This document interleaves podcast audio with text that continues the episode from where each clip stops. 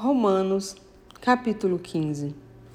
Mas nós que somos fortes devemos suportar as fraquezas dos fracos e não agradar a nós mesmos. Portanto, cada um de nós agrade o seu próximo no que é bom para a edificação. Porque também Cristo não agradou a si mesmo, mas, como está escrito, sobre mim caíram as injúrias dos que te injuriavam. Porque tudo o que dantes foi escrito para o nosso ensino foi escrito, para que pela paciência e consolação das Escrituras tenhamos esperança. Ora, o Deus de paciência e consolação vos conceda o mesmo sentimento um, uns para com os outros, segundo Cristo Jesus, para que concordes a uma boca, glorifiqueis ao Deus e Pai de nosso Senhor Jesus Cristo. Portanto, recebei-vos uns aos outros, como também Cristo nos recebeu para a glória de Deus. Digo, pois, que Jesus Cristo foi ministro da circuncisão, por causa da verdade de Deus, para que confirmasse as promessas feitas aos pais, e para que os gentios glorifiquem a Deus pela sua misericórdia, como está escrito. Portanto, eu te louvarei entre os gentios e cantarei ao teu nome. E outra vez diz: Alegrai-vos, gentios, com o seu povo. E outra vez, louvai ao Senhor todos os gentios e celebrai-o todos os povos. E outra vez diz Isaías: uma raiz em Jessé haverá. E naquele que se levantar para reger os gentios, os gentios esperarão. Ora, o Deus de esperança vos encha de todo gozo e paz em crença, para que abundeis em esperança pela virtude do Espírito Santo. Eu próprio, meus irmãos, Certo estou a respeito de vós que vós mesmos estão cheios de bondade, cheios de todo conhecimento, podendo admoestar-vos uns aos outros.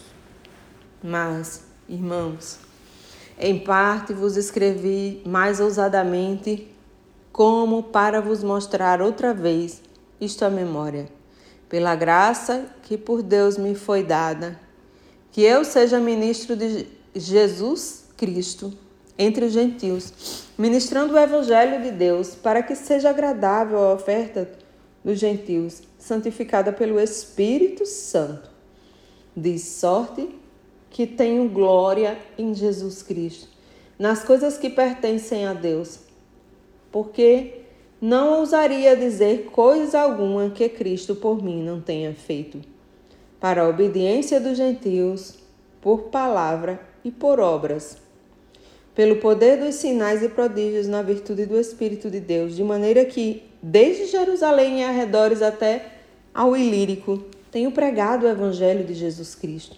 E desta maneira me esforcei por anunciar o Evangelho.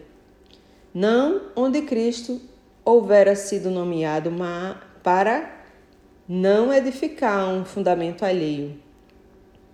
Não onde Cristo houvera sido nomeado, para não edificar sobre o fundamento alheio.